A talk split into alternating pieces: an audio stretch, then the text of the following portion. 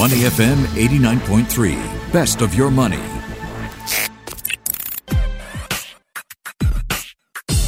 Money and Me on Your Money, only on Money FM 89.3. This is Money and Me. I'm Michelle Martin. Good of you to join us this Wednesday morning. Chinese stocks charge higher for a seventh straight session. What does history tell us about a potential market correction? In other news, Google and Temasek Holdings are in negotiations to join a funding round of between 500 million and 1 billion dollars for Indonesian e-commerce giant PT Tokopedia. Is it time to consider a rotation from developed to emerging markets? The Federal Reserve became one of the top holders in some of the world's largest credit ETFs less than two months after stepping into the market. It's also snapped up more than $1.3 billion in corporate bond ETFs. So what's next? And back home, Singapore has chosen Nokia and Ericsson over Huawei to build core 5G networks. What does this say about what Singapore is banking on to continue making itself relevant and valuable to global markets? I'm going to put all these questions to Swapnil Mishra, head of private wealth at Kristal AI, helping us interpret market conversations as seasoned investors do. How are you, Swapnil? I'm very well, thank you. Hi, how are you? Good of you to join us this morning. All right, let's look at shares in China and Hong Kong. We've been talking about how they've been rallying. Uh, we know that China's state media has fed an already exuberant Chinese stock market some extra fuel Monday, uh, with a report saying that it's fostering a healthy bull market. And we also know that what's been happening with the rally in China has been drawing comparisons to back in 2014 15 when the CSI 300 rose 150% between July 2014 and June 2015 and then subsequently declined 43% by August 2015. So what's happening, Swapnil? Do you foresee another large market correction? I think at this point of time, I would be scared to be in company of bears. I, I would feel safer with a bull around me. Won't we all? so you know, it, it's it's just been uh, you know one uh, central bank or policy maker after the other. So you know, like I think there was a head there was a headline that if U.S. has Fed, uh, China has its state media to uh, to kind of you know send the right signals and almost encourage the people to believe in the bull run. Yeah. So so besides China's state media, is the expectation that central governments around the world will backstop markets fueling this bull run? I think the commitment to backstop is there, and the uh, you know, so there are two things that can potentially trigger, uh, and, and and honestly, I think it may not even be related to the second wave or uh, the number of infections because uh, it does seem to be you know something which uh, you know governments have kind of understood or at least have are better equipped to handle. Uh, two things could trigger. One is uh, some kind of a significant profit taking, where you know investors start booking profits, and that uh, triggers at least a healthy correction. Mm-hmm. Um, the second is if there's some kind of a sector rotation, and when you, you know started, you you alluded to that in terms of either it's a rotation between uh, growth and value or it is a rotation between uh, developed markets and emerging markets. And we could see that rotation uh, result in some, you know, slowdown in some markets, but in the remaining markets, we may see a kind of, you know, playing catch up.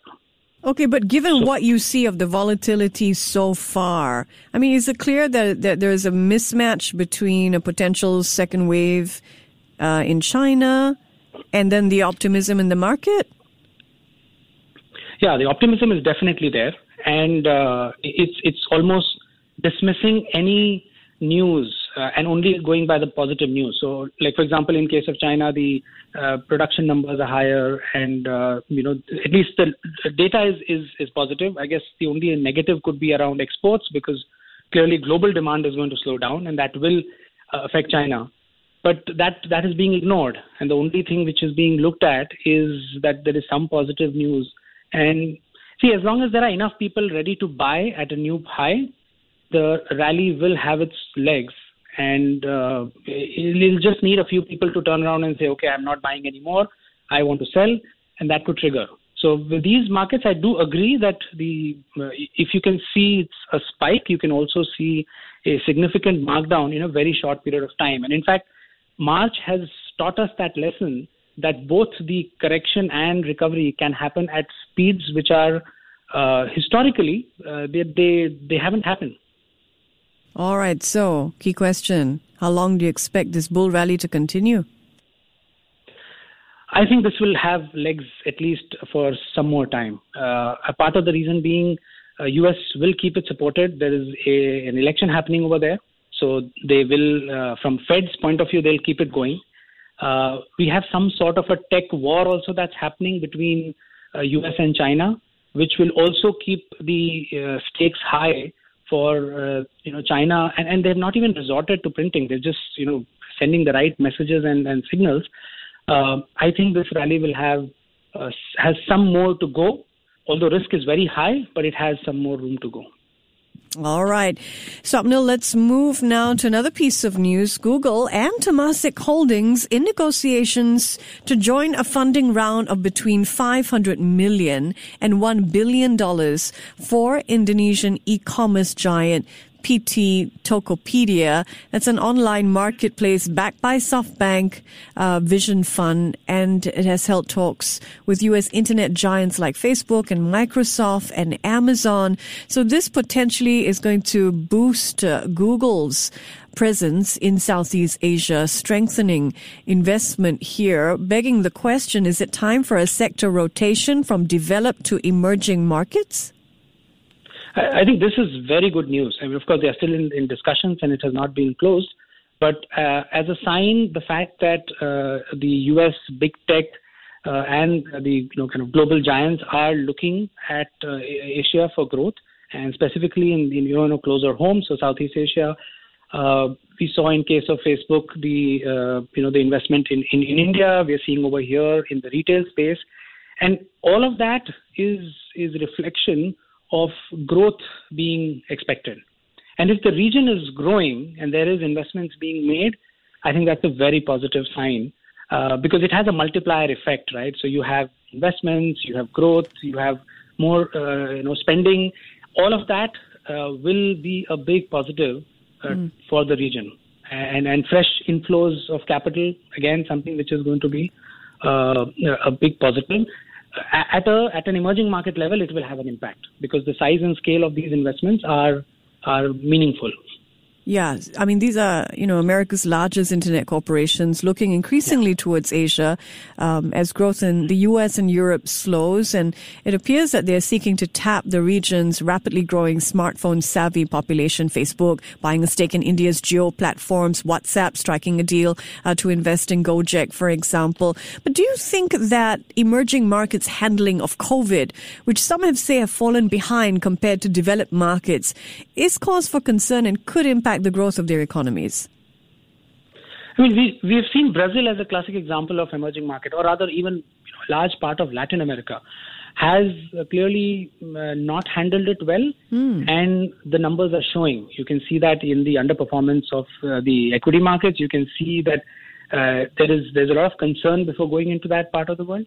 But I think Asia has been a beneficiary, and there could be another reason for Asia being the beneficiary is uh, Southeast Asia or Asia because it's um, it's something which is important for China just because of the proximity, and hence becomes a place of interest for both U.S. and uh, China in terms of uh, landing a, a strong presence. And should we be looking at emerging market stocks or bonds? I understand analysts have actually cut their estimates for profit at emerging market companies by some 17% in the past three months because they're factoring in the possible economic impact of the COVID pandemic. Uh, bonds, on the other hand, bond yields hovering at levels last seen in 2011, and there are expectations that emerging markets are going to step up uh, when it comes to, to more borrowing. So, what do you think? Stocks or bonds when we're looking at emerging markets? I think in case of uh, emerging market, the central banks don't have the wherewithal to support uh, the corporate bonds if there is a wave of uh, bankruptcies or even pressure on the balance sheet of these companies. So what ends up happening is if you're doing if you're buying bonds uh, one has to be very selective to deep dive into the balance sheet and check. And and going by what happened with Wirecard, you have to really double check because it may say that the, the, balance sheet is showing something and it may not even be there. Mm. so, um, so, so I would say uh, picking single names in the corporate uh, bonds for emerging markets is very challenging, mm. uh, requires a lot of resources, and hence equity is a better uh, alternative because you can diversify, you can pick good businesses, and while volatility may be higher in case of equities, but if if they are good value and, and, and they're good businesses, then you will get rewarded uh, as the as the growth uh, you know engine kicks in. All right, Swapnil, another piece of news I want to get through with you. Uh, Warren Buffett's Berkshire Hathaway's decision to buy Dominion Energy gas assets for 4 billion US dollars. Uh, natural gas is one of the oldest power sources in the US, started powering Baltimore streetlights back in 1816. So today, should investors be looking at including natural gas assets into their portfolios? I, I, I think so. I think uh, this uh, one, it's a good sign that uh, you know Warren Buffett has kind of opened his checkbook and said, "Okay, let's go buy." Um, it, it's a positive sign. Uh, the second is the sector is more, uh, I would say, energy plus it is utilities. And utilities, if you see, uh, you know, the, there's a, there's an ETF also for that, XLU. it's something which has underperformed. So it has been a laggard because all the action or the limelight has been taken by uh, biotech, it has taken by pharma and by the big tech. So utilities is seen as a you know more boring kind of an investment, and uh, I would say this is a sign for that as well that uh, as, as, as something which uh, which is more stable and maybe less volatile, uh, utilities has a place in the in the portfolios. So how does one find companies to invest in when looking at natural gas?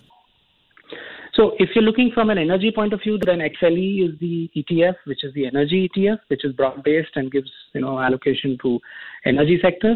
Uh, if you're looking at just utilities, then XLU is the is the ETF, which uh, which gives you a broad basket of uh, uh utilities companies across uh, the US. All right, let's turn to news of what's going on with the uh, Fed apparently buying up those corporate bonds, aren't they?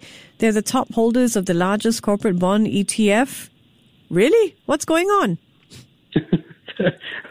they're, they're buying.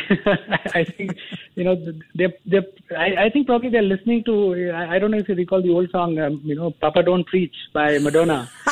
right? So, and Fed is the big daddy. Fed, Fed is Papa. So right now, Papa is saying, you know, I'm not going to preach. I'm just going to buy. I like how you weaved in your playlist there.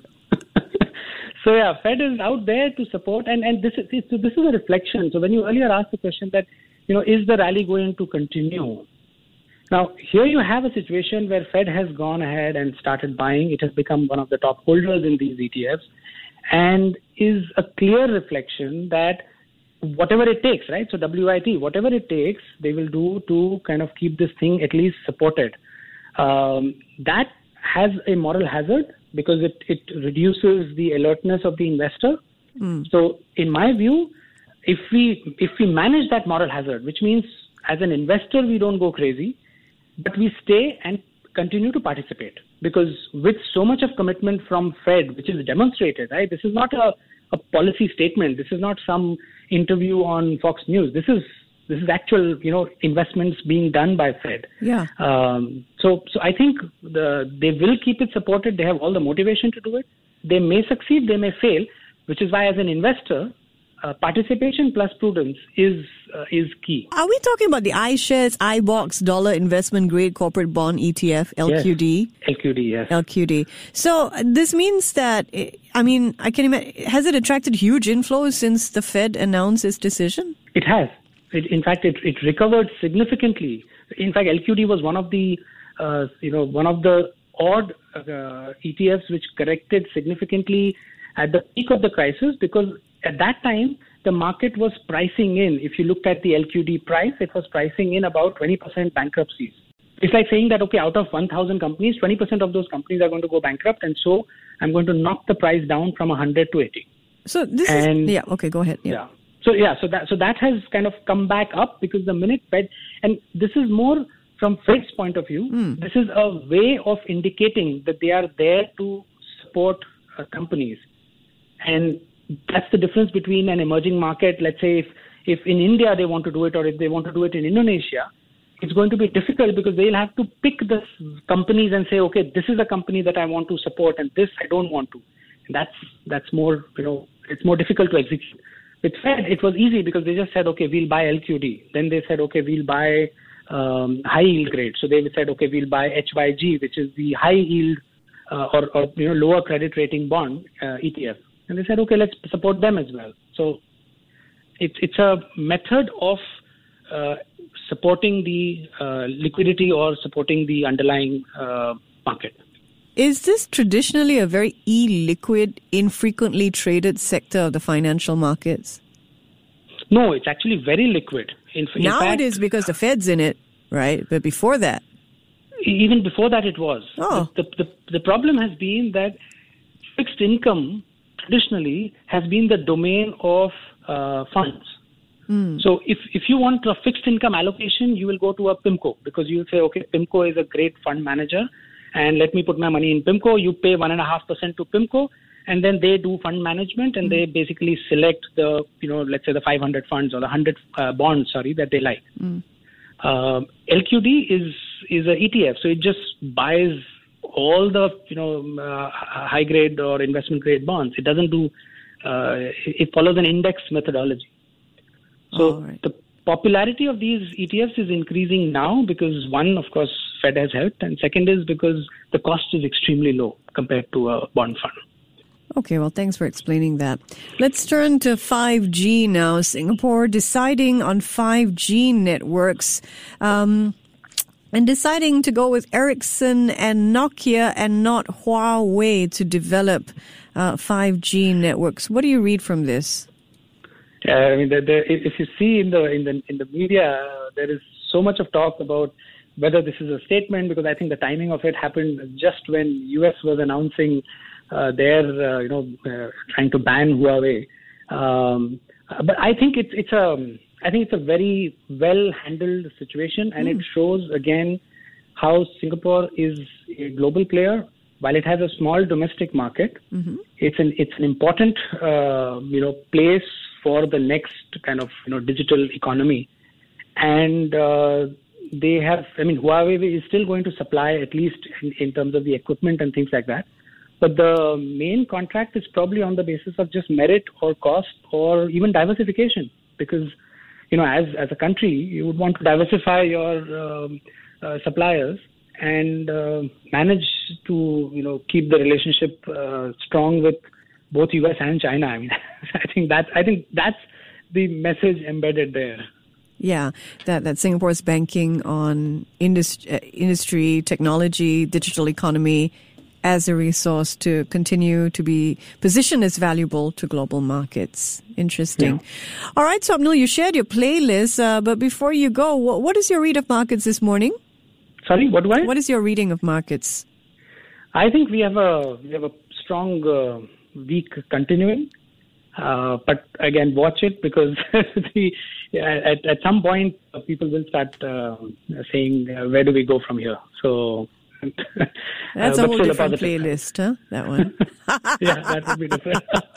Thank you so much for joining us. He's Swapnil Mishra, head of private wealth at Kristal AI in Money and Me. Before acting on the information on Money FM Please consider if it's suitable for your own investment objectives, financial situation, and risk tolerance. To listen to more great interviews, download our podcasts at moneyfm893.sg or download the SPH radio app available on Google Play or the App Store.